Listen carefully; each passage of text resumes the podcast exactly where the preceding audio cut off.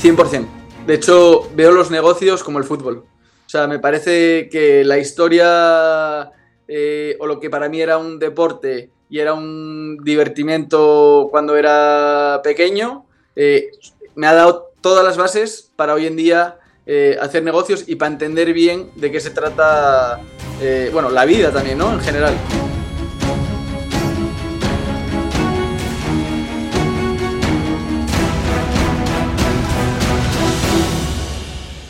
Hola a todos y a todas, bienvenidos y bienvenidas a este nuevo episodio del podcast de Asturias Power, ya el número 11 y los que nos quedan por delante.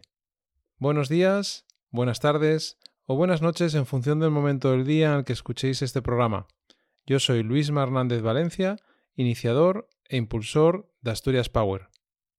Siempre inicio el podcast haciendo una pregunta a nuestro invitado o invitada sobre Asturias. ¿Qué piensas de Asturias y cómo crees que debemos posicionarnos frente al mundo?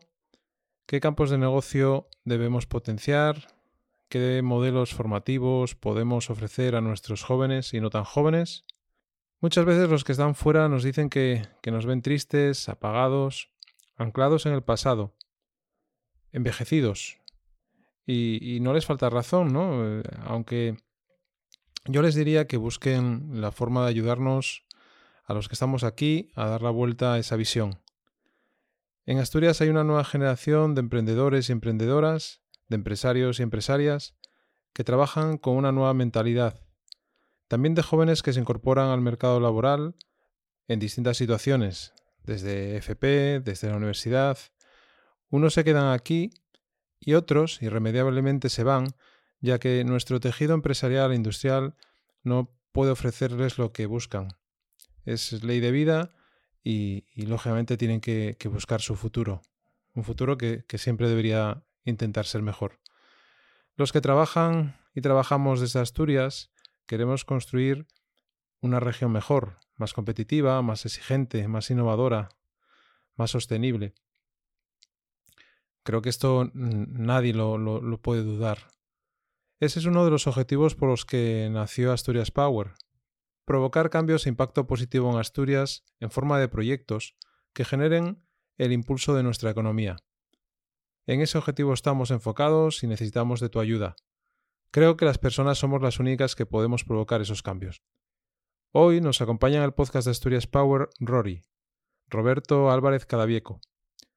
Para muchos de vosotros, desconocido hasta ahora, pero que a pesar de sus 30 años, tiene una gran trayectoria en la creación de negocios online. Os aseguro que merece mucho la pena escuchar su historia, con algún que otro susto incluido. Un joven al que le gustaba, como otros muchos de su edad, ser futbolista. Una idea que su padre le quitó de la cabeza si no lo compaginaba con sus estudios. Hoy no se arrepiente de las decisiones tomadas por sus padres. De todo esto, sus estudios, su trayectoria profesional y lo que le ha llevado a volver a Gijón para intentar construir desde Asturias un nuevo proyecto de vida, hablamos y conversamos en este podcast. Espero que os guste, tanto como me ha gustado a mí, hablar un rato con Rory. Empezamos. ¿Qué tal, Rory? ¿Cómo estás? Hola, Luisma, ¿qué tal? Pues todo muy bien. Muchas gracias primero por, la entrevista. Bueno, la entrevista nada, conversación entre, entre dos asturianos, ¿eh? dos asturianos con, con, distinto bagaje. El tuyo, aún siendo más joven, es mucho más, mucho más extenso que, el mío, pero, pero bueno, se trata de, compartir y de dar a conocer a, los que nos escuchan, pues a perfiles profesionales asturianos que, bien trabajan aquí o trabajan en cualquier parte del mundo y, bueno, en tu caso yo creo que se aunan muchas de esas, muchas de esas cosas, ¿no? Así que, que nada, vamos a, vamos a poner a la gente en contexto, ¿vale? Yo conozco a Rory, eh, que su nombre es Roberto Álvarez Cadavieco, eh, gracias a, su hermano Ángel, que, nos acompañó en el, en el, primer meetup que hicimos el año pasado, en, creo que fue el 8 de agosto, en la terraza del NH, y donde Ángel pues, nos explicó un poco su, su trayectoria profesional, su formación también en, Estados Unidos a nivel educativo y también de, de primeros pasos profesionales. Y gracias Ángel, pues conozco a, a Rory, con el que he hablado personalmente por LinkedIn algo eh, en los últimos meses, pero ahora que está en Gijón pasando, bueno, ya no confinamiento, ya está disfrutando de, la ciudad ya un poco más, Em, hablamos hace 10 días, una semana, 10 días, que nos conocimos cara a cara, ¿no? A través también de, una conversación por, por, eh, Meet de, Google.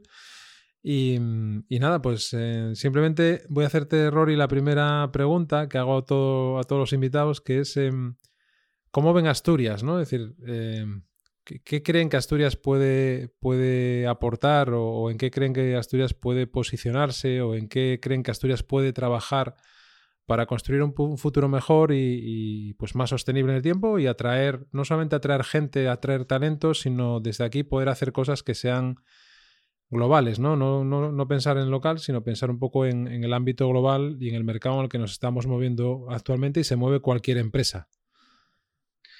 Sí, de acuerdo. Pues mira, primero que todo decirte que yo soy, eh, a pesar de llevar fuera de España 12 años, primero soy muy español y segundo soy muy asturiano. Entonces, por todos lados por los que voy pongo Asturias siempre por delante. Es una realidad. Eh, a mí Asturias me encanta y al mismo tiempo me da mucha pena de la situación eh, por la que atraviesa, en la que obviamente soy una de esas personas que siempre quiere apoyar y ver las posibilidades para dar la vuelta a la, región. Soy un convencido, y más desde que llegué a México, de que en Asturias hay un talento espectacular. Yendo a México te das cuenta de la cantidad de asturianos que, se fueron a México hace un montón de años y que salieron eh, de la nada y que crearon empresas. Eh, tenemos un carácter, no sé muy bien por qué es, no sé si es por la minería, eh, por las situaciones que vivimos o por qué es, pero creo que tenemos un carácter en el que tenemos dentro eh, grandes emprendedores o una personalidad que no nos deja derrumbarnos eh, a la mínima, aunque somos capaces de levantarnos y volvernos a levantar hasta conseguir lo que nos proponemos. A pesar de eso, debido a la comunicación y debido a los medios, no sé, no quiero entrar en política, pero también imagino que algo tendrá que ver la política, eh, nunca hemos sido capaces de dar ese paso que dio el País Vasco, que dio Cataluña o incluso Galicia, pero sí estoy convencido de que tenemos el talento eh, para hacerlo y que tenemos las cualidades como región para lograrlo. También estoy convencido que eh, todo este tema del cambio climático y lo que rodea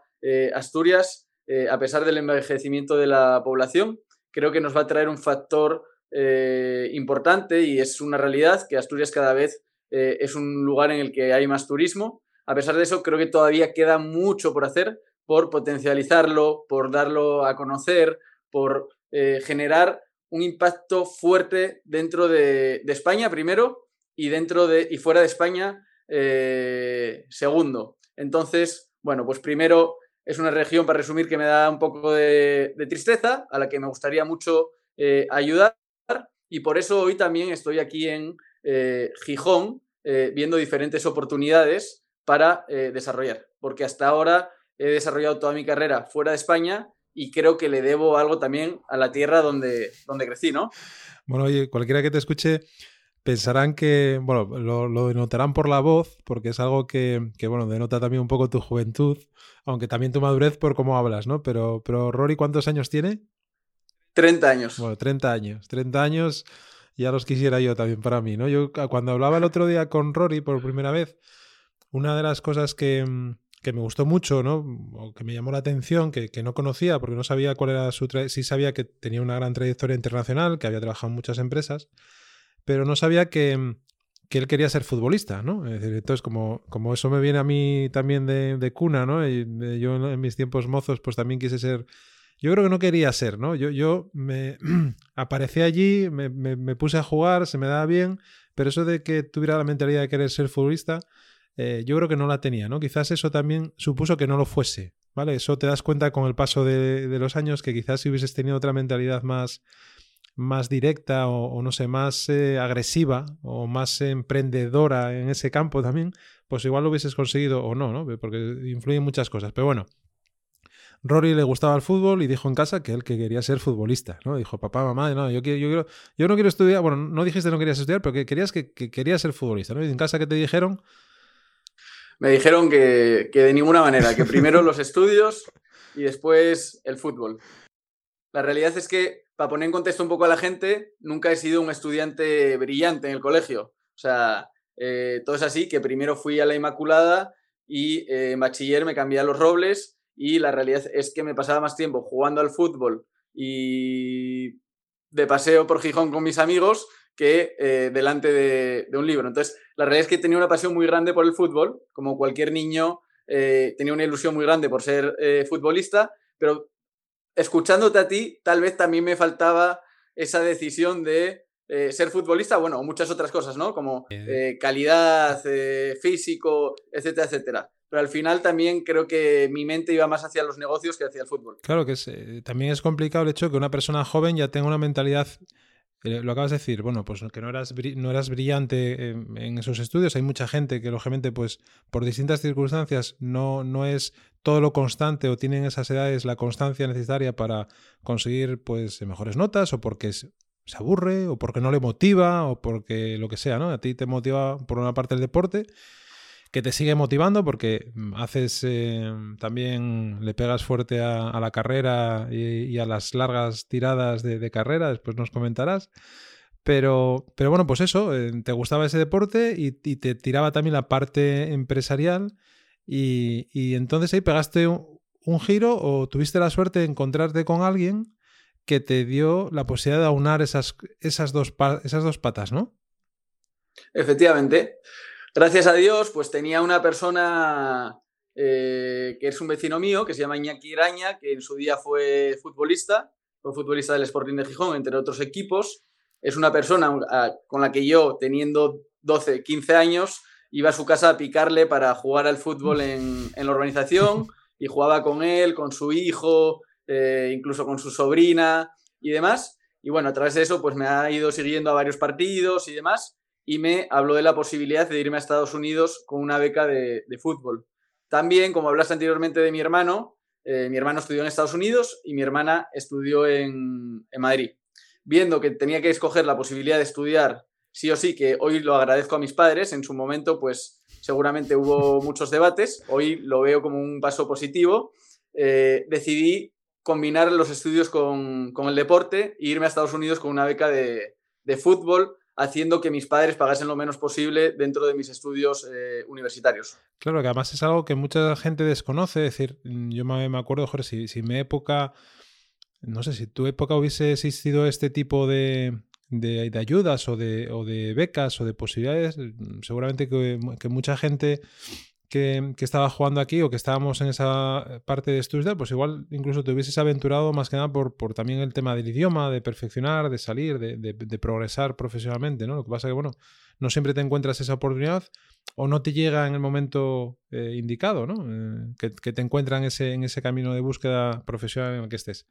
Bueno, y entonces Em, sales de Gijón y lógicamente dices, bueno, pues en vez de irme a Madrid, que tengo que estar allí con mi hermana que me va a fichar un poco, em, encuentras araña en el camino y, te dice, ostras, eh, hay esta oportunidad y coges la maleta y, y para USA, ¿no? Tal cual. De hecho, hice unas pruebas en Las Rozas, en la ciudad de fútbol de, la selección española. Eh, ahí vinieron varios entrenadores de, Estados Unidos y bueno, eh, tuve diferentes oportunidades y me fui eh, a, Nueva Orleans, a un pueblito cerca de Nueva Orleans. Antes que eso estuve en California, en Santa Bárbara, y todo esto eh, hay que decirlo bien claro para la gente que se encuentre en la misma situación. Eh, después de haber suspendido inglés durante muchos años en el colegio, o sea, es decir, no era mi lengua preferida, ni tenía facilidades para el idioma. Si tengo un defecto, creo que es mi oído. No soy muy bueno eh, con mi oído, no soy muy bueno para reconocer acentos. Bueno, se me puede escuchar que después de 12 años fuera de España, de 7 años en México, sigo hablando un asturiano español eh, bastante parecido. No, no se me ha contagiado mucho el acento eh, mexicano. Y efectivamente me fui a Estados Unidos con un poquito de miedo, obviamente, pero intentando superar el miedo. Y a partir de ahí me cambia mi deseo de eh, el fútbol por, eh, por las empresas. Pero ¿por qué te cambia? ¿Por, ¿Por la educación que recibes en Estados Unidos? ¿Por la mentalidad que te encuentras allí? Eh, ¿Por el entorno en el que vives? Sí, es, es, un mix. Primero yo me marchaba a Estados Unidos siempre a finales de julio, mientras todos mis amigos estaban aquí de veraneo. entrenaba tres veces al día, empezaba a entrenar a las 6 de la mañana porque hacía un calor horrible a partir de las 10 de la mañana eh, y luego, bueno, pues empecé a ver diferentes negocios, fue un poco salir de mi zona de confort, empezar a ver diferentes oportunidades, diferentes cosas que no veía en, en España y ver posibilidades de cosas que existían en Estados Unidos de quererlas traer a España. Entonces me acuerdo perfectamente que lo primero que vi fue una cadena de burritos que se llama Chipotle, que está listada en bolsa en, Estados Unidos, y volví locos a mis padres, a mis hermanos y todo con la idea de que yo quería montar Chipotle. Entonces no es que ya quería dejar los estudios para jugar al fútbol, sino que quería dejar los estudios para montar eh, Chipotle. Pero bueno, una vez más me guiaron a que siguiera la carrera, que ya tendría muchas oportunidades de, montar que cosas. No era, el momento, ¿no? Pero eso lo querías, lo, querías traer a España o era para... Eh, quería replicarlo. Quería replicarlo aquí, vale. Eh, mira, eso fue otra cosa que me... Después llegamos a ello porque fue otra cosa que me contaste el otro día que son modelos de negocio que uno no se da cuenta, lógicamente, ¿no? Que, puede existir ese modelo de negocio que es el replicar cosas en mercados donde no existen. Bueno, en, este, en España, por ejemplo, tenemos un caso muy, eh, muy actual y, muy visible, es Cabify con respecto a Uber, ¿no? Es decir, bueno, ahí, lógicamente, en Estados Unidos, eh, Uber, Lyft, hay distintas eh, plataformas de tal, y bueno, aquí la gente anduvo lista, ¿no? Estuvieron vivos, como en su momento lo estuvieron con con, con 20 frente a Facebook, ¿vale? Pues eh, lógicamente ahí, em, pero es que hay empresas que se dedican a esto de manera eh, profesional y para sacarle negocio y hacerlo crecer, ¿no? Pero bueno, llegamos a eso después que nos tocará. Em, entonces, ¿sigues ahí, dejas los burritos aparcados? Eh, porque eso en, qué año de carrera fue? ¿O, fue cuando al poco de llegar o fue ya cuando estabas en, cuando iba para el segundo año de carrera. Pero ya cuando, porque primero estuviste, em, estuviste en California y ya fue carrera o en California fue eh, último año de bachiller o... No, California fue un curso preuniversitario que haces unas clases que se llama ESL, English as a Second Language, eh, que es para preparar a gente que no tiene el nivel suficiente de inglés para eh, alcanzarlo para llegar a la, universidad. de una forma adecuada. Vale. Entonces, una vez que paso por California, ahí veo este modelo de negocio que veo un modelo tipo McDonald's, pero de comida más saludable eh, y a un estilo más mexicano, en el que me gusta y en el que no existe en España y el que creo que puede traer un valor muy grande para España y además que era un lugar al que yo iba a comer todas las semanas y siempre me encontraba españoles. Entonces, claramente, eh, mercado había para, el modelo, ¿no? Claro. Y entonces, bueno, ¿sigues, sigues en, la universidad, que era en este caso la Universidad de, San Luis, ¿era? Eh, en San Luis. Estuve en San Luis eh, San Luis University y de ahí hago un transfer a William Carey University en, eh, a 45 minutos de, Nueva Orleans. Vale, y ahí mm, desarrollas tu carrera y, en, qué, en qué ámbito te especializas. Eh, ¿Algo similar a económicas, empresariales? ¿cómo, ¿cómo, se estructuraba allí? ¿Cómo se estructura la, que me imagino que será distinto aquí, pero cómo se estructura un poco allí la, la, parte educativa, la parte de asignaturas, troncales, etcétera, etcétera?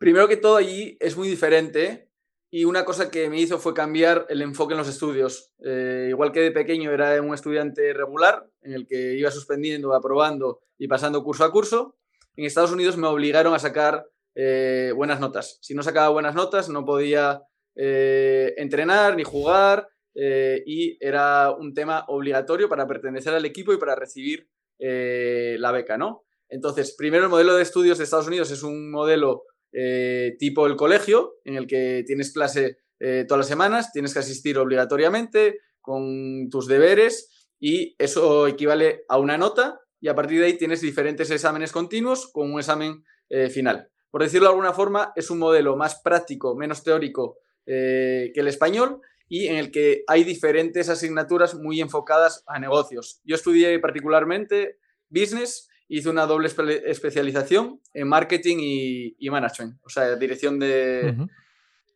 empresas. Vale, y pasas tu, desarrollo eh, educativo de formación, eh, sales de la universidad, no sé si hiciste algún tipo de máster o algo, especialización después o... No, bueno, te, voy a contar un par de anécdotas ahí durante los estudios. Mm. Eh, una de ellas es que durante los estudios hice unas prácticas en, en Groupon en, Madrid, eh, un verano. ¿Por qué? Porque simplemente eh, mi hermana trabajaba ahí, era un tema de, internet que yo todavía no conocía, me dijo que podía ser una buena primera iniciativa y efectivamente hice tres meses de prácticas en Groupon en Madrid y me encantó. A partir de ahí decidí que lo que yo quería hacer era eh, desarrollar empresas de Internet y trabajar en ese sector y eh, crecer sobre, sobre, sobre ese mundillo. Y la segunda es que eh, para terminar la universidad yo ya había acabado con el fútbol, me iba a tener que pagar mis estudios el último semestre y como la verdad es que yo quería pagarme los estudios, a pesar de que gracias a Dios tenía las posibilidades de que mis padres me, me apoyasen si lo hubiesen necesitado, pues lo que decidí fue meterme a hacer todo tipo de mantenimiento de, de, la universidad. Entonces me puse a segar, a pintar la universidad, etcétera, etcétera, mientras estudiaba para pagarme el último semestre de, de la universidad. Qué bueno, qué bueno. Eh, eh, eso es, yo creo que muchas veces, lo decías antes con respecto, cuando hablábamos de Asturias y de la situación, yo creo que eso también es un tema, aparte de que es un tema que tiene que estar dentro, ¿no? Tiene que estar dentro del, del gen de la persona, también tener esa iniciativa y esa eh, actitud, ¿no? Frente a lo que se te ponga por delante. Eh, también es un tema de a veces de, esfuerzo ¿no? y de sacrificio. Es decir, que pensamos, siempre estamos esperando aquí, por ejemplo en Asturias, yo creo que una de las cosas que nos lastra es, yo siempre lo repito, y igual caigo de pesado por esto, pero todo el tema de las subvenciones, ¿no? de, ser una, una, provincia subvencionada y requete subvencionada y que con esas subvenciones, lógicamente, pues eh, habrá mucha gente que no habrá hecho todo lo correcto para que se distribuyeran de la mejor manera y realmente a las personas que, que lo merecían, ¿no?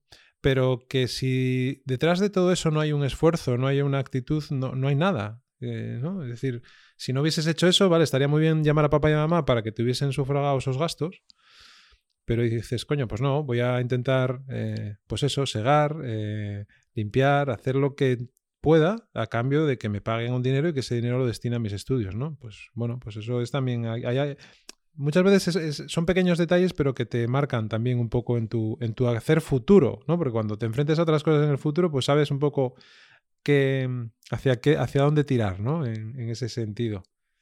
Tal cual, y estoy totalmente de acuerdo y de hecho, bueno, pues la gente que me escuche, que ha trabajado conmigo o que ha sido compañero mío, lo sabrán. Eh, hay una fórmula de, de, un chico que se llama Víctor Coopers, que yo imprimo en todas las paredes en las que he montado empresas o he trabajado, que dice que el conocimiento más la habilidad por la actitud es igual al valor de una persona. Lo que quiere decir la fórmula al final es que el conocimiento y la habilidad es importante porque suma, pero lo que realmente hace exponencial a una persona es la actitud. Entonces, eso para mí es clave. O sea, tener una actitud eh, eh, enorme y siempre querer dar lo mejor de ti para mí es lo más importante como persona, tanto a nivel profesional como a nivel eh, personal, porque al final es lo que, lo que te determina a ti como persona. Nadie me va a juzgar por si estudié en William Carey University o en otra universidad o por si tengo dos carreras o tres, pero sí me van a juzgar por la actitud que tengo en, mi día a día. Desde que salgo de casa hasta que doy los buenos días eh, a la primera persona que me encuentro hasta eh, que me acuesto por la noche. Totalmente de acuerdo, vamos, ahí yo no... Ahí siempre vamos a estar de acuerdo, no, no, ahí no vamos a tener discusión, discusión posible. Vale, entonces, haces las prácticas de, de verano en grupón, en vez de venirte a Gijón a surfear o irte a Mallorca con unos amigos o irte a Canarias o a donde fuese, te decides quedarte en Madrid, que hace un poco de calor además en esa época del verano, y hacer unas prácticas. Pasan esas prácticas, descubres eh, dentro de ti, pues coño, esto del tema online, de negocio, de llegar al cliente, eh, me gusta, eh, vale, venga, ¿qué pasa después?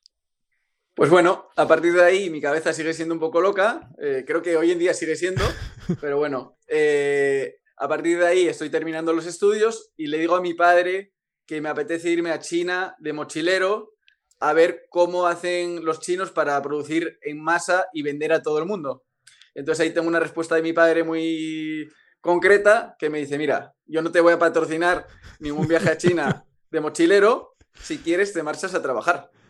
Y entonces como directamente ya vi que no iba a tener recursos, porque obviamente con el dinero que tenía ahorrado no me iba a dar, eh, pues entonces lo primero que hice fue ponerme a buscar trabajo en Asia y en el primer lugar donde apliqué o donde metí mi currículum, que no era muy, muy extenso, era una incubadora de empresas de Internet en Tailandia y al día siguiente me llamaron, sorprendentemente. Me hicieron unas entrevistas y me dijeron que si querían, que estaban empezando una empresa y que me contrataban para irme a montar una empresa a Tailandia. Porque de, aquella, ¿cuántos años tenías? Tenía 22 eh, años. bueno, es que hay que ponerlo en contexto también, es decir, que, que lo comentábamos antes, es decir, acabas los estudios eh, con una mano delante y una mano detrás, eh, decides porque lo decides y porque tu cabeza te lleva a decir, coño, quiero descubrir el, mercado asiático, ¿vale? Pues perfecto, venga, pues... Eh, ¿cómo, buscaste el, curro? ¿Ya había, ¿Ya había alguna plataforma de internet para buscar online o...? Bueno, yo la verdad que había trabajado en Groupon. Groupon viene a través de una desarrolladora de empresas de Internet que se llama Rocket Internet, y consolidó todas estas empresas de cupones. Entonces, a través de Rocket Internet había diferentes ofertas en, diferentes países emergentes y a través de eso logré localizar esta otra desarrolladora de empresas de Internet que se llamaba eh, Alpha Founders y eh, bueno, les mandé un email con mi currículum diciendo que mi sueño era desarrollar empresas de Internet y eh, me llamaron ese mismo día. Vale, actitud nuevamente, ¿no? Venga, pues seguimos. Y te vas para Tailandia. Y me voy para Tailandia, un poco loco, sin conocer a nadie, sin hablar nada de tailandés y demás. me dijeron que estaban montando un, comparador financiero. Yo la verdad no tenía ni idea ni de finanzas, ni de tailandés, ni de nada, pero creía que era una oportunidad muy buena para mí para aprender. Entonces llegué a Bangkok. Eh, desde aquí, desde España, localicé un apartamento en el que podía vivir. Ya tenía el apartamento contratado y llegué prácticamente a montar la oficina, es decir, a montar las sillas, las mesas y a montar la, empresa de, cero. O sea, tu, tu, labor era crear la empresa. O sea, Crear la empresa. Mm, te dijeron, esta es la temática que queremos afrontar. Eh, ¿Había algún modelo de comparación o, no? Era... No, porque era muy pronto en el tiempo. En ese momento estaban saliendo este tipo de empresas. Entonces lo que hicimos fue meternos, bueno, obviamente con uno de los directores de Alpha Founders, fue meternos en el mercado a través de seguros eh, de casas, de seguros de coches y demás. Entonces empezamos siendo como una especie de broker para los diferentes bancos y, eh, aunque suene raro y gracioso, eh, yo sin saber tailandés empecé a construir el contact center o el call center o el, no sé cómo llamarlo en, español, para, para Tailandia. Entonces, ¿cómo hacía? Tenía un diseñador en el que yo le decía lo que quería en inglés, él me lo traducía al tailandés y me iba a la calle con unos papeles diciendo telemarketing, eh, este es el trabajo, este es el salario. Vale, entonces yo iba a los metros, a las salidas de metro y demás, contactaba gente joven que veía con energía y demás y le, le enseñaba, le intentaba explicar un poquito en inglés, porque obviamente ahí el inglés no es muy avanzado, y todos los que me decían que sí, me los llevaba para la oficina, a que un compañero mío tailandés le hiciera entrevista. entrevista. Bueno, esto, si, lo, cuentas de otra manera, yo creo que no esto no cuela, ¿eh? Dices, hostia, voy a hacer un proceso de selección a la salida del metro en Tailandia, o, de la estación, o donde sea, ¿no? Y dices, hostia, si lo, si lo hacemos aquí en España así, nos tachan de, locos, no, nos tachan de, de, cualquier otra cosa, ¿no? Bueno, y también tuviste una anécdota en Tailandia, ¿no? Algo te pasó por ahí, me contaste el otro día, ¿no? Tal cual, bueno, entonces la verdad es que en Tailandia me fue muy bien. Eh lo cierto es que después de unos meses me ofrecen ser socio de, la empresa que estaba construyendo y demás. Y eh, pues nada, por desgracia, un día saliendo de la discoteca, eh, todo el mundo me pregunta, la primera pregunta es, ¿ibas muy borracho? No, la verdad es que no. Eh, saliendo de la discoteca me subo a un taxi y bueno, pues tengo un susto, me secuestra un taxista, me pone una pistola en la cabeza y me lleva hasta las afueras de Bangkok y me deja tirado en las afueras de Bangkok eh, sin nada, solamente con las llaves de, casa. La realidad es que fue un susto que hoy en día, después de todo el tiempo que llevo por el mundo, me ha venido muy bien eh, para eh, tener cuidado en las siguientes zonas donde, donde he estado trabajando y viviendo, ¿no?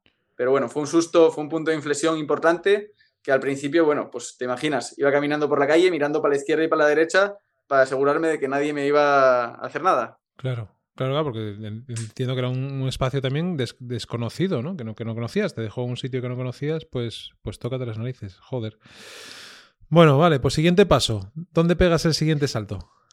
Bueno, entonces ahí en Tailandia eh, me pasó eso. Mi hermano estaba en México montando un fondo de, inversión y al mismo tiempo me había contactado Rocket Internet, que era la empresa esta de la que, de la que hablamos anteriormente, que habían construido gran parte de Groupon y me contactan para irme como account manager a montar una empresa a, México. Se llama Hello Food, Food Panda, es una empresa de delivery de, comida, como hoy en día se conoce en España Globo, Uber Eats, Delivero. Y eh, bueno, ahí sí con un poquito de apoyo, porque ya estaba mi hermano en México, me voy a México a eh, montar esta empresa. ¿Y llegas a México en qué año? Llegó a México, el año no me acuerdo, pero 2013 creo. Vale, y empiezas con esta empresa que no tiene nada que ver con la otra de la que venías, sí tienen que ver en el, ámbito, ¿no? En el, en el, canal, que el canal también era un canal online, y, pero un sector totalmente distinto, que era el de reparto de comida a domicilio, distribución de comida. Y empiezas en esa, en esa empresa y mm, desarrollas tiempo allí o, o cómo... Bueno, Ahí te cuento, llegué y la realidad es que al principio, eh, digo, para que no parezca muy fancy ni nada de eso, eh, empecé a eh, meter todos los restaurantes posibles dentro de México a, nuestro portal de delivery de, comida. México, ¿Cómo lo hacía? ¿México Global o México DF? Bueno, empezamos en México DF. Empezamos en México DF, después fuimos expandiendo a, a, otras ciudades. La realidad es que en México eh, México DF lo llaman México. Entonces, por eso siempre, siempre hablo, de México como país, pero es, en realidad estoy hablando de la ciudad. Eh, entonces, ahí con una bici pública, eh, dando pedaladas para todos los lados, iba de restaurante en restaurante, afiliándolos a la plataforma que estábamos creando y conseguimos hacer la plataforma que más pedidos de comida entregaba en, en México a través de esta marca que se llama Hello Food, que era una empresa de, de, Rocket Internet. Y era similar a lo que podemos encontrar aquí ahora con Globo, es decir, una aplicación a través de la cual tú hacías un pedido a distintos locales y esos locales, es decir, iban a recoger la comida y se distribuía o era otro formato.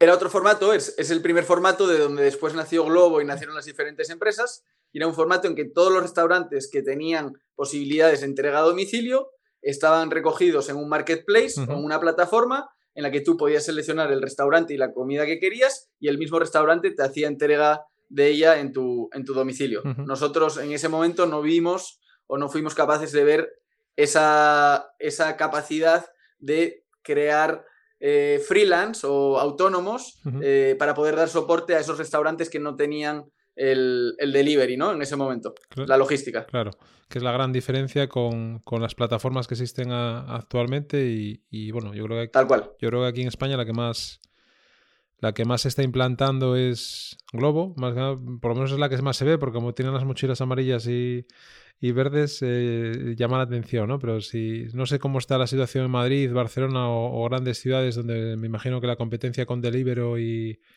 y Uber Eats será más, más, más importante, más potente. Pero, pero bueno, lógicamente están pegando un, están pegando un cambiazo de, la leche, porque una de las cosas que sí yo creo que, es un cambio sustancial, que muchas veces no se, le, no se le ha dado tanta importancia, es la experiencia de usuario que tú tienes como, como cliente de esas plataformas, ¿no? El hecho de que eh, sabes el precio, pagas directamente, sabes cuándo te va a llegar el pedido, estás eh, traqueando por dónde va la moto, la bici, hasta que ya está aquí y suena el timbre ¿no? de casa. Es que eso es curioso, ¿no? Dice, ya está aquí, ¡pum! ¿no? Y llaman, suena el micro de casa.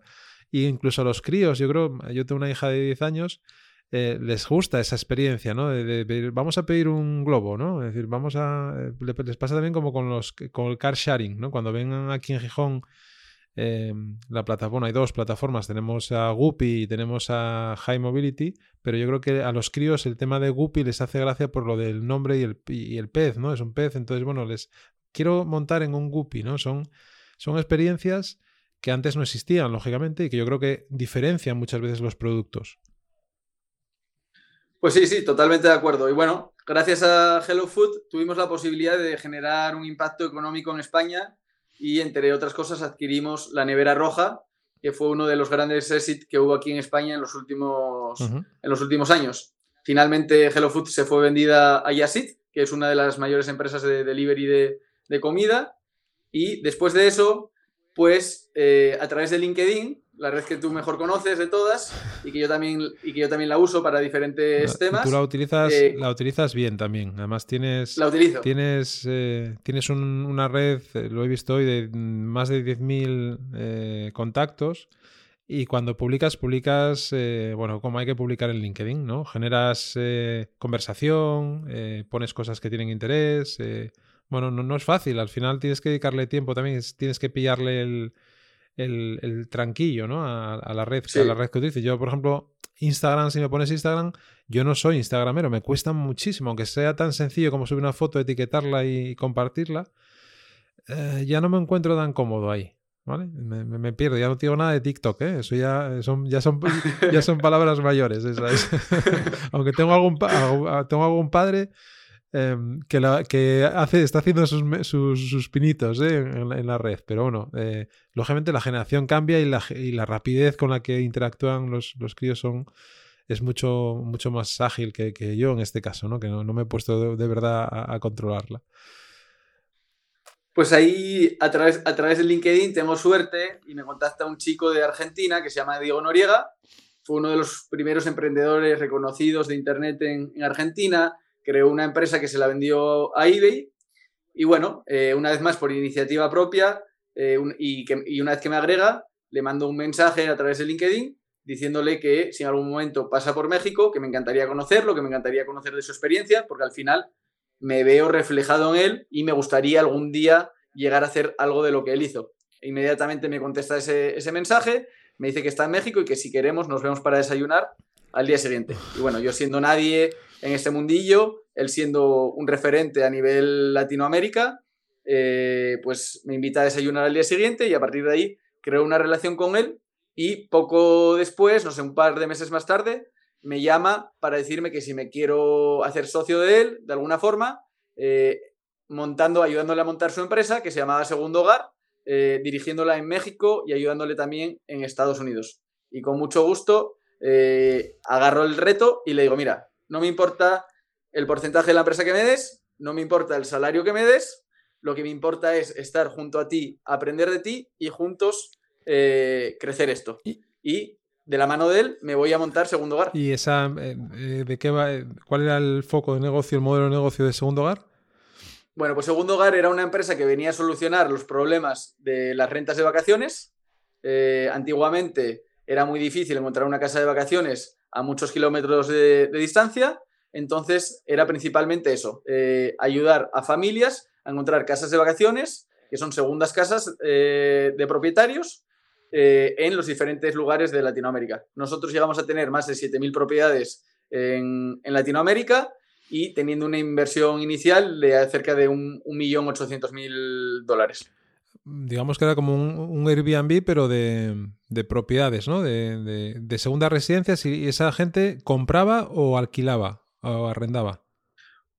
Bueno, pues era gente como muchas personas eh, bueno, muchas no, pocas, pero como varias personas hay en el mundo que tienen su segunda propiedad. Esa segunda propiedad, nosotros, la mayoría del año, estaban vacías. Nosotros las subíamos a nuestra plataforma y les ayudamos a generar un ingreso extra eh, por esas propiedades.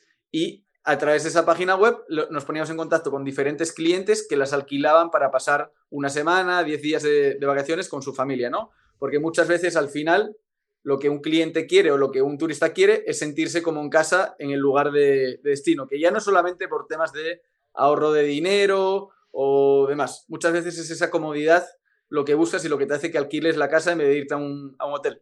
Sí, sí, sí. Yo, por ejemplo, alguna plataforma conozco de esas, pero del ámbito de, náutico, es decir, de yates, por ejemplo, que hay plataformas en las cuales un propietario o incluso eh, armadores que tienen barcos y que los ponen a disposición de clientes y, tú los puedes alquilar en cualquier eh, puerto del mundo. De hecho, había una plataforma española que no recuerdo ahora el nombre que se dedicaba precisamente a esto, a, unir em, barcos de distinto tipo que estaban en desuso porque se utilizaban mm, pues, bastante estacionalmente, entonces te permitían el hecho de disfrutarlos en otros momentos. ¿no?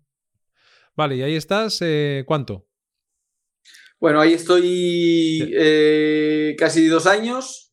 Eh, salgo entre los cinco mejores emprendedores por la revista Forbes en México. ese, eh, dato, no, lo tenía yo controlado, ese dato. sí. y bueno, finalmente la verdad que no fue un super éxito, pero sí conseguimos hacer una venta de la empresa a Best Day eh, que es la empresa número uno de turismo eh, en México. adquirieron la empresa para crear una nueva vertical, que era la de renta de vacaciones, que no tenían ellos en su página web. Pero bueno, anterior a eso tuvimos la oportunidad de hacer una venta que se nos cayó en la última semana y eso nos hizo dar la vuelta a la, a la, a la empresa. Bueno, tanto así que tuvimos que echar prácticamente al 90% de los, de los empleados en ese momento. ¿Y cómo se lleva esas gestiones? O sea, porque muchas veces, eh, lógicamente, no todas las startups salen bien, no todos los proyectos salen bien, lo que acabas de decir, ¿no? Crecimiento muchas veces eh, muy rápido, lo que se llama ahora growth hacking, ¿no? Es, esa parte de crecimiento exponencial, mucha inversión, quemar el dinero, y de repente joder, te ves que eso que, has hecho, que, se va un poco por, por tierra, porque obviamente no todo va a salir bien y que encima tienes que enfrentarte a despedir personas. Eh, ¿Cómo se lleva eso? Bueno, pues eso la verdad no se lleva bien. Por desgracia es una cosa que he ido aprendiendo y que me ha tocado hasta el último momento ahora en la última empresa en, Green. Eh, pero la realidad es que eh, la satisfacción de generar una empresa, de generar empleo y de solucionar un problema en el mundo es mucho más grande que la decepción de tener que sacar a diferentes personas de, la empresa. Y al final, a la hora de echar a personal por un tema de costos o de reducción de personal obligatorio, eh, por directriz de los fondos, de los inversores o por que la empresa no te lo permite eh, seguir eh, creciendo, pues yo tengo una mentalidad muy concreta que es pensar, bueno, es mejor sacar a 20 personas y que la empresa siga adelante, siga funcionando y siga creciendo, a tener que cerrar la empresa por no tomar esas decisiones difíciles. O sea, no, cuando eres emprendedor y cuando creas una empresa, lo más bonito es tomar las, las decisiones de crecimiento y de tener más empleados y aumentar salarios, pero obviamente no hay, eh, cualquier, o sea, cualquier empresa te va a enfrentar a problemas que, los tienes que, atacar. Sí, sí, mm, totalmente de acuerdo, porque también, también lo he vivido eso, ¿eh? el hecho de tener que enfrentarte a situaciones pues, que no son agradables y que muchas veces intentas em, escurrir el bulto, ¿no? Dices, esta decisión ya la tomo mañana, ¿no? Y, pasa otro día y dices, no, mañana. Claro, cuando llega el día siguiente y te llega la hostia eh, y te llega el golpe, eh, bueno, pues eh, seguramente que esa decisión que tenías que haber tomado semanas, meses o incluso años atrás, te hubiese permitido direccionar seguramente otra empresa y gestionar pues de manera más eficiente, ¿no? Al final eso también es pues aprendizaje, ¿no? Aunque siempre nos gusta aprender de las cosas positivas y no de las negativas, ¿no? Pero no, siempre, no siempre es posible. Vale, y sales de, de esta nueva empresa. Ya llevamos unas cuantas, ¿eh? eh sí. sales de, de, segundo hogar y el siguiente paso. Bueno, la verdad es que a partir de segundo hogar agarro mucha exposición dentro del mercado mexicano y me empiezan a llamar para ser juez de diferentes eh, concursos. Eh, me llaman para ser consejero de la alcaldía más grande de México que se llama Miguel Hidalgo y soy consejero de desarrollo económico de la delegación Miguel Hidalgo. Eh, me llaman para ser consejero de educación de una universidad. ¿Eso quiere, decir, ¿Eso quiere decir que te metiste en el lado político también? Sí, pero sin quererlo. Sí, pero sin quererlo. La verdad es que no sabía muy bien ni de qué se trataba el, partido, pero creía que era una buena... Bueno, luego me, me, enteré, estuve leyendo, estuve averiguando y demás. Y bueno, fue una forma de meterme en un lado para conocer diferentes empresarios y, colgarme de, diferentes contactos, ¿no? Y, muy, muy, distinto a lo que puedes conocer aquí, aunque aquí no conoces el ámbito político, pero bueno, lo, lees, lo consumes, lo ¿es distinto o no? Bueno, allí, las alcaldesas o las alcaldías van por, por zonas. Eh, bueno, México es una ciudad enorme de veintitantos millones de, habitantes. Entonces, eh, nosotros llevábamos la alcaldía más importante de México, que se llama Miguel Hidalgo, y yo al final tenía un consejo que era una vez al mes sobre desarrollo económico. La verdad es que me chocó un poco al principio porque yo tendría, pues eso, 25 años, fui a una entrevista con la alcaldesa, saliendo de la entrevista me llamó el asistente y me dijo que me quería hacer consejero de desarrollo económico. Yo pregunté, pero yo, pero si no sé nada ni de política, ni de desarrollo económico, me dijo, no, pues la alcaldesa vio que tienes un punto de vista diferente, que tienes una mentalidad diferente y cree que puedes dar un aporte muy bueno. Entonces, lo primero que pregunté, ingenuo de mí, en ese momento, es, bueno, ¿y cuánto me pagas por ser consejero de desarrollo económico? Y entonces, nada, con un poco de comedia, me dijo que no, que era un puesto honorífico, que no, que no iba a recibir nada, y que, pero que, bueno, que creía que podía ser una buena oportunidad, y más para mí, que llevaba en México todavía eh, dos años y pico, y eh, me metí ahí. Pero bueno, esos eran, eran trabajos o eran cosas eh, que hacía aparte mm, de tu, de tu negocio principal. Sí, y Además de eso, metí en un, fondo de venture capital o de capital aventura para invertir en empresas de, Estados Unidos después de salir de, segundo año, que se llama Investomex. Eh, con este fondo invertíamos en empresas de Y Combinator. Y Combinator es la incubadora más grande de Estados Unidos, los que incubaron Airbnb, Dropbox y demás. Y al mismo tiempo pues aparece la oportunidad de ayudar a unos emprendedores argentinos a traer su empresa a México. Y ese fue mi trabajo principal, que se llama Iguanafix. Ajá. ¿Y qué era Iguanafix? ¿De qué, ¿De qué era ese negocio? Iguanafix era una plataforma, una aplicación tipo un Uber, pero en vez de ser eh, de choferes, era de eh, pintores, albañiles, electricistas y demás a, domicilio. Empezamos con una plataforma de, de B2C, que es como se llama, directamente ofreciendo el proveedor al, cliente final y al final acabamos haciendo una plataforma de B2B2C, que significa que nosotros a través de, por ejemplo, el corte inglés, ofrecíamos el servicio de instalación de una persiana que vendía eh, el corte inglés. Eh, bueno, y hacíamos diferentes trabajos para los diferentes eh, clientes que requerían de nuestros, de nuestros servicios. Y ahí estuve un año y ocho meses ayudándoles a desarrollar esto me hice socio de la, empresa hasta hace dos o tres meses que se vendió. Que se vendió. Vale, pero después de eso, o sea, sigues, sigues trabajando en Igual Office, pero después eh, entras otra vez eh, a Groupon. O sea, llegas a Groupon, pero ya, ya te quitaste ya las prácticas que hiciste en Madrid y llegas ya con otra posición eh, mucho, mucho, más, mucho más grande, con más responsabilidad, ¿no? Tal cual. De hecho, bueno, cuando trabajé en Groupon, eh, me encantó, fue un sueño para mí hacer las prácticas en Groupon y siempre soñé y pensé que eh, quería liderar algún día esa empresa. La, la verdad es que soy muy creyente de todas esas cosas que piensas y que quieres, que de alguna u otra forma siempre te acaban llegando si luchas eh, por ellas.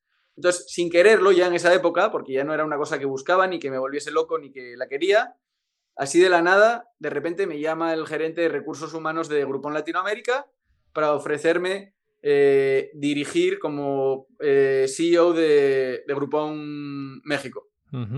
Y eh, pues en ese momento decido como cerrar mi ciclo un poco y acabar siendo el, director general de, de Grupón Latam. También siendo un chavalín, siendo un crío siendo un chavalín. La realidad es que sí. La realidad es que en ese momento eh, mi jefe eh, siempre me decía y me repetía, creo que no hay muchas personas tan jóvenes como tú manejando un presupuesto eh, tan grande y una facturación que se acercaba a los 800 millones de, dólares. 800 millones de dólares facturaba Groupon en el año... En, Latinoamérica. Ah, en toda Latinoamérica. En Latinoamérica. Vale, vale, vale. Bueno. Joder, bueno, no está mal, no está mal. Eh, y seguimos. Pues y, ahí, pues, ahí, pues nada, fueron años complicados, o, fue un año complicado porque eh, venía a través de la compra de, un fondo, ese fondo compró a su vez eh, dos empresas de, cupones, una en Brasil que se llamaba País Urbano y otra en Brasil que se llamaba Lasador de, de Ofertas. Y bueno, hubo todo un tema de M&A que eh, con eso se consolidó el mercado y se llevó la empresa a un punto de equilibrio, a generar eh, beneficios en, el mercado latinoamericano. Con lo cual, un caso de éxito en ese, en ese ámbito, ¿no? del tema de cupones. Y... Vale, ¿y estás ahí cuánto tiempo en, en Groupon? Estoy un año y un mes. O sea que a ti los, años te dan para. te dieron para muchas cosas, Rory.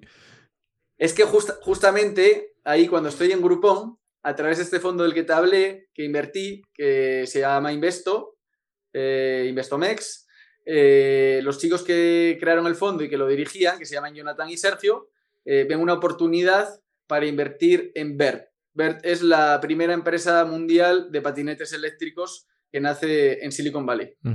Eh, entonces, a través del fondo intentamos invertir en esa empresa y, eh, bueno, la empresa no, al final no, no existe la inversión y Sergio y Jonathan deciden montar esa startup en México. Y entonces, antes de montarla, me llaman y me ofrecen la posibilidad de irme a eh, montarla con ellos. Bueno, con tal de que en ese momento les dije que no, porque quería seguir en Groupon, eh, sentía que todavía no había cerrado el ciclo, que necesitaba eh, seguir dando más de mí en Groupon y no me, no me sentía cómodo dejando el proyecto así. Y bueno, pues más adelante, por X decisiones, me siguen llamando. Jonathan se muda al mismo edificio que yo en Ciudad de México. No solo eso, sino que además me viene a picar a casa y me dice, oye, únete con nosotros, eh, vente a hacerlo, tal. Bueno, ellos me dejaban a mí eh, operar la empresa mientras ellos se dedicaban a levantar inversión y, bueno, hacer otro tipo de cosas para ayudar a que la empresa fuera eh, a más.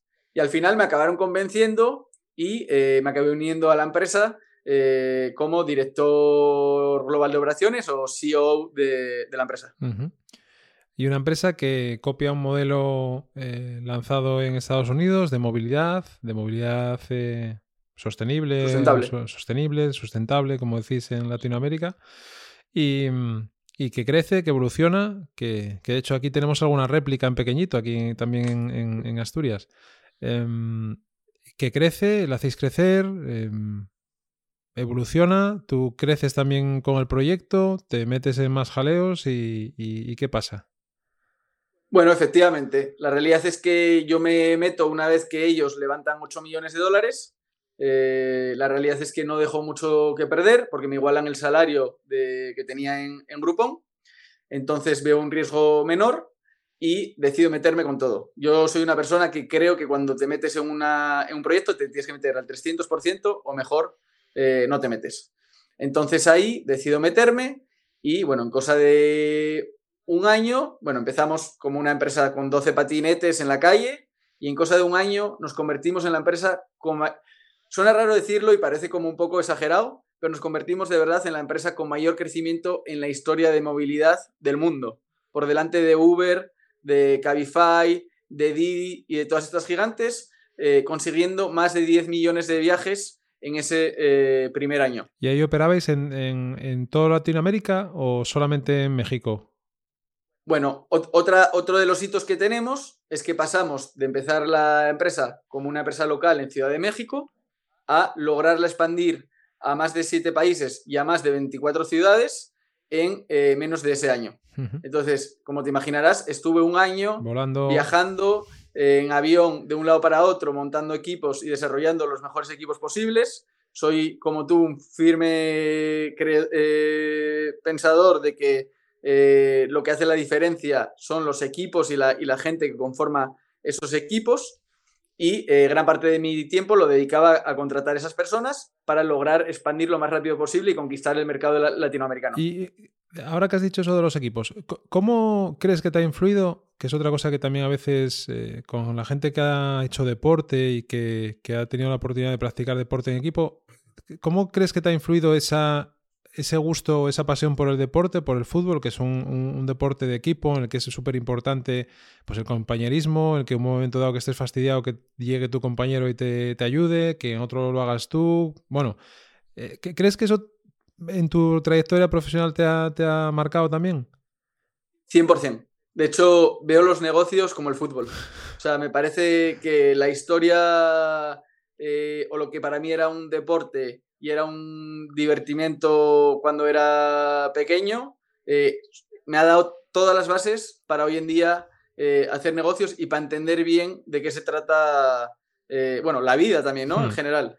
entonces creo que me ha dado unas bases buenísimas que obviamente estaré eternamente agradecido al, bueno, al deporte, no solamente, sino también a mis entrenadores y, y compañeros. Sí, qué, importante es eso, la verdad. ¿no? No, yo creo que no nos damos cuenta cuando lo estamos viviendo, cuando lo estás viviendo pues, de más joven, tener la capacidad de que te cambie el, chip ahí en la cabeza y lo lleves a negocio, yo creo que no todo el mundo tiene la capacidad de hacerlo, porque, porque sí, porque lo has vivido también con, con compañeros y con tu propia experiencia personal y profesional. Pero bueno, yo sin duda creo que es algo fundamental y que debería ser obligatorio para cualquier persona, ¿no? El hecho de poder participar en, aunque no seas, aunque no tengas la actitud para hacer cierto deporte, intentar eh, juntarte a un, a un, grupo de personas que hacen algo, ¿no? Por, por compartir, por esforzarte, por, por sufrir, por perder, por ganar, ¿no? Por todo eso que al final, como tú acabas de decir, es la vida. Eh, la vida es eso, ¿no? Es, es, eso. Y al final, si no lo haces tú, va a venir el de San Francisco o el de Honolulu o el de París, te va a pegar el codo y te va, se va a pasar por delante de ti y se va a llevar el negocio, eh, tal cual, ¿no? Eso, eso, sí, además, en, los mercados en los que nos movemos hoy en día y con la... Mm, nivel de formación que tiene la gente, porque ahora la gente está muy formada en cualquier parte del mundo, yo creo que eso no es discutible, es decir, mm, es eh, sí, la, formación nunca fue tan accesible eh, para la gente. Y, sí, sin duda es súper importante. Vale, entonces ya estamos ya cerca, ¿no? Ya estamos casi al, final, porque eh, tú ahora estás en Gijón, llegaste a Gijón, entiendo que antes, justo antes de la pandemia. Llegué a Gijón justamente antes de la pandemia. Eh, si quieres te cuento un poco como el final de, mi, de, mi, estadía en Green. Eh, te cuento también otros pasos que hice, que creo son interesantes. Bueno, pues en Green llegamos a escalar en dos años a 2.100 empleados, eh, que es una barbaridad. Y eh, justamente antes de Navidades teníamos diferentes posibilidades de venta de la empresa y para eso teníamos que reducir la plantilla en un 50%, para reducir costos y ponerla lo más cerca posible del break-even. Eh, estas son empresas. Eso es un mandato que te lo dan eh, los, los, inversores. Los, inversores, tal cual. Entonces ahí tienes que empezar a decidir y empezar a sacar gente.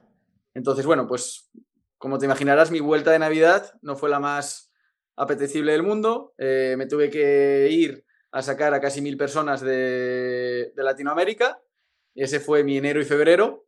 y pues nada, a partir de ahí tuvimos diferentes ofertas y finalmente la empresa se, vende, por casualidades de la vida, al, mismo fondo que es dueño de Groupon eh, Latinoamérica, por lo que lo adquieren eh, mis anteriores eh, jefes, por decirlo de alguna, de alguna forma.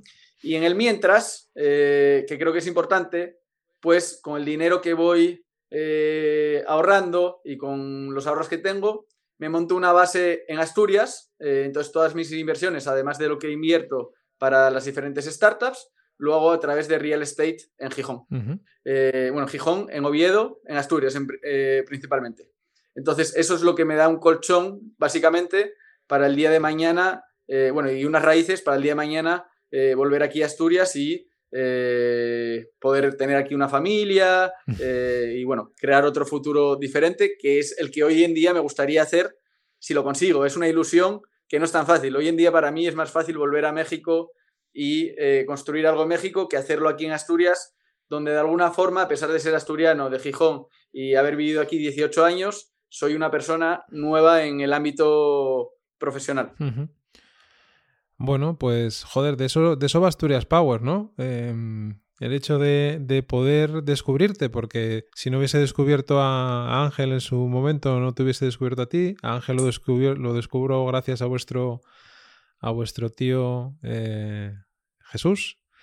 Y, y, joder, es un. Yo siempre lo digo, ¿no? Que es un orgullo eh, encontrarse con gente joven, porque no eres el único, o sea, eres el único que ha, decidido volver tan joven, ¿no? De momento. Ya, ya, verá, ya veremos si estás aquí mucho tiempo, que lo, veo jodido. Mm, o unos meses. Lo veo jodido. O, unos meses, pero bueno, por lo menos que tengas eso que acabas de decir, que ya tienes un arraigo, ¿no? Ya tienes algo que te va a obligar, en cierta medida, a estar pendiente de cosas que tienes aquí, con lo cual eso es eh, fantástico. Y también que conozcas la realidad que, que, a la que nos enfrentamos todos aquí, ¿no? Es decir, yo creo que Asturias Power, yo sí, cuando lo pensé y, estaba en la cabeza, el único fin y el único objetivo que busca es generar valor en Asturias. El valor se genera de muchas cosas, ¿no? De muchas maneras. Lógicamente, tiene que ser un valor económico, porque necesitamos de recursos y necesitamos de dar trabajo no solamente a nuestros hijos, sino a otras personas profesionales que los hay muy buenos y no tienen por qué ser todos ingenieros. Eh, hay un, una variabilidad de profesiones y de, de inteligencia brutal y que debemos de aprovechar. Y el fin último es ese, es decir, si, si, si pudiéramos conseguir que profesionales como tú, que tienen una dilatada eh, trayectoria a pesar de su juventud, que eso es otro valor también, porque eso hace que a los más jóvenes les enganche esas historias, ¿no? lógicamente hay que darse cuenta que no todos son historias felices como tú las estás contando. O sea, dentro de esas historias que acabas de contar, también hay fracasos, también hay quebraderos de cabeza, también hay discusiones. Bueno, todo. Muchos. Y, muchos momentos de soledad y muchos momentos de querer tirar la toalla y de seguir adelante. Pero como lo tienen, como lo tienen los grandes deportistas también. Eh, también. Eh, si escuchas al señor don Andrés Iniesta y hablando de esa época de bajón que en un momento dado eh, pasó con problemas pues psicológicos, porque, porque no es fácil, no es fácil asumir todo lo que a una persona de ese tipo le pasa cuando además no suelen tener una formación, que no quiere decir que, sea obligatorio tenerla, pero que seguramente que no los educan y los clubs ahí, yo creo que también es verdad que se está profesionalizando todo esto, pero que no les, no les educan al fracaso ni les educan al éxito, ¿no? al que ahora eres Dios y, todo el mundo te quiere conocer y, tienes que cumplir con todo el mundo y bueno, eso hay veces que rompe y no estás capacitado para, para asumirlo, ¿no? Pero dicho esto, Rory, joder, yo mm, lo que te animo desde aquí es lo primero a que te quedes, si, si lo podemos lograr. Si, si, no te quedas, pues a que mm, eh, otees el horizonte y veas eh, pues las potencialidades que tiene Asturias para abrirse al mundo y, traer gente de, fuera. Yo tengo, mm, la gente, tienes ideas, pero para ejecutar esas ideas necesitas a gente que tenga más experiencia que tú y que tenga más capacidad que tú, aunque sea más joven que tú, me da lo mismo. Yo creo que el valor está ahí, el valor está en incorporar a uno joven que tiene el culo pelado de pelearse en el mundo y de a un senior que igual es de aquí, que nunca ha salido de Asturias, pero tiene otra mentalidad, digo senior, de 65, ¿eh? No, no, o de 55 o de 70, pero personas que puedan tener la capacidad de aportar conocimiento, eh, experiencia, seguridad, yo qué sé, cualquier cosa, ¿no? Yo creo que eso todos, todo humano tenemos la capacidad de hacerlo. Entonces, lo primero, darte las gracias por porque nos hayas dedicado estos van ya 58, ¿vale? Decíamos que a ver si lo hacíamos en 45, pero hablar contigo me parece que podríamos estar mucho más tiempo, pero bueno, yo creo que la conversación ha sido súper amena, es súper eh, gratificante y nada, darte las gracias y animarte a eso, a que intentes traccionar, eh, conocer el ecosistema que tenemos aquí, que hay cosas muy buenas, otras no tan buenas, pero que hay que cambiarlas y, eso hay que hacer, cambiar la mentalidad de la gente y de la gente joven que, tenemos ahí que va a empujar y que vienen también con otra mentalidad. Y hay cargos eh, directivos en Asturias que, que se incorporan a esa, pues a esa faceta de dirección y que lógicamente tienen otra mentalidad de la que tenían pues, sus antecesores, que no digo que sea ni mejor ni peor, pero hay otra situación de mercado, hay otra globalidad que nos marca y este COVID, mm, para lo bueno y para lo malo, yo creo que una cosa buena que ha traído, a pesar de todas las muertes que hemos tenido que, que soportar, es la transformación tan brutal y la aceleración de esa transformación. Que nos guste o no, va a estar ahí y va a perdurar y yo creo que se va a, a quedar, ¿no? Con lo cual, nada, gracias Rory. Y, nada, pues eh, hay que seguir en el camino y dándole fuerte. Pues nada, muchísimas gracias a ti, Luisma. Ojalá que pueda aportar mi granito de arena desde mi experiencia a mucha gente a que se anime a ir a estudiar a Estados Unidos o a que salgan de Asturias eh, para crecer profesional y personalmente. Y bueno, ojalá que lo que hablamos, que me pueda quedar en Asturias el máximo tiempo posible, que pueda empezar a desarrollar o a colaborar con diferentes personas para hacer eh, de esta región algo mejor y al final lo que es mi sueño, que es mejorar el mundo en el que vivimos y dejar una huella eh, aquí, ¿no? Que es de lo que se trata la vida, no solamente de pasar por el mundo sin, sin dejar nada. Entonces, nada, te lo agradezco a ti por tu tiempo, por tu hora, eh, que es muy valiosa y cualquier cosa que necesites tú o cualquier persona que esté escuchando este podcast, encantado de, de hablar y de interactuar para lo que haga falta. Muy bien, Rory. Pues venga, muchas gracias y, vamos a ello. Venga, un abrazo. Espero que os haya gustado este episodio en el que hemos conocido un poco más sobre Rory. Creo que es evidente que tenemos grandes oportunidades por delante. Tener la posibilidad de contar con un profesional como él en el ecosistema empresarial y de innovación en Asturias es algo que deberíamos aprovechar. Un imán al que se podría atraer a los más jóvenes, intercambiar experiencias, compartir conocimientos y pensar que todo está por hacer en Asturias, pero que el futuro no espera. Está ahí y debemos construirlo entre todos. Así que ya sabéis, nos vemos en el camino.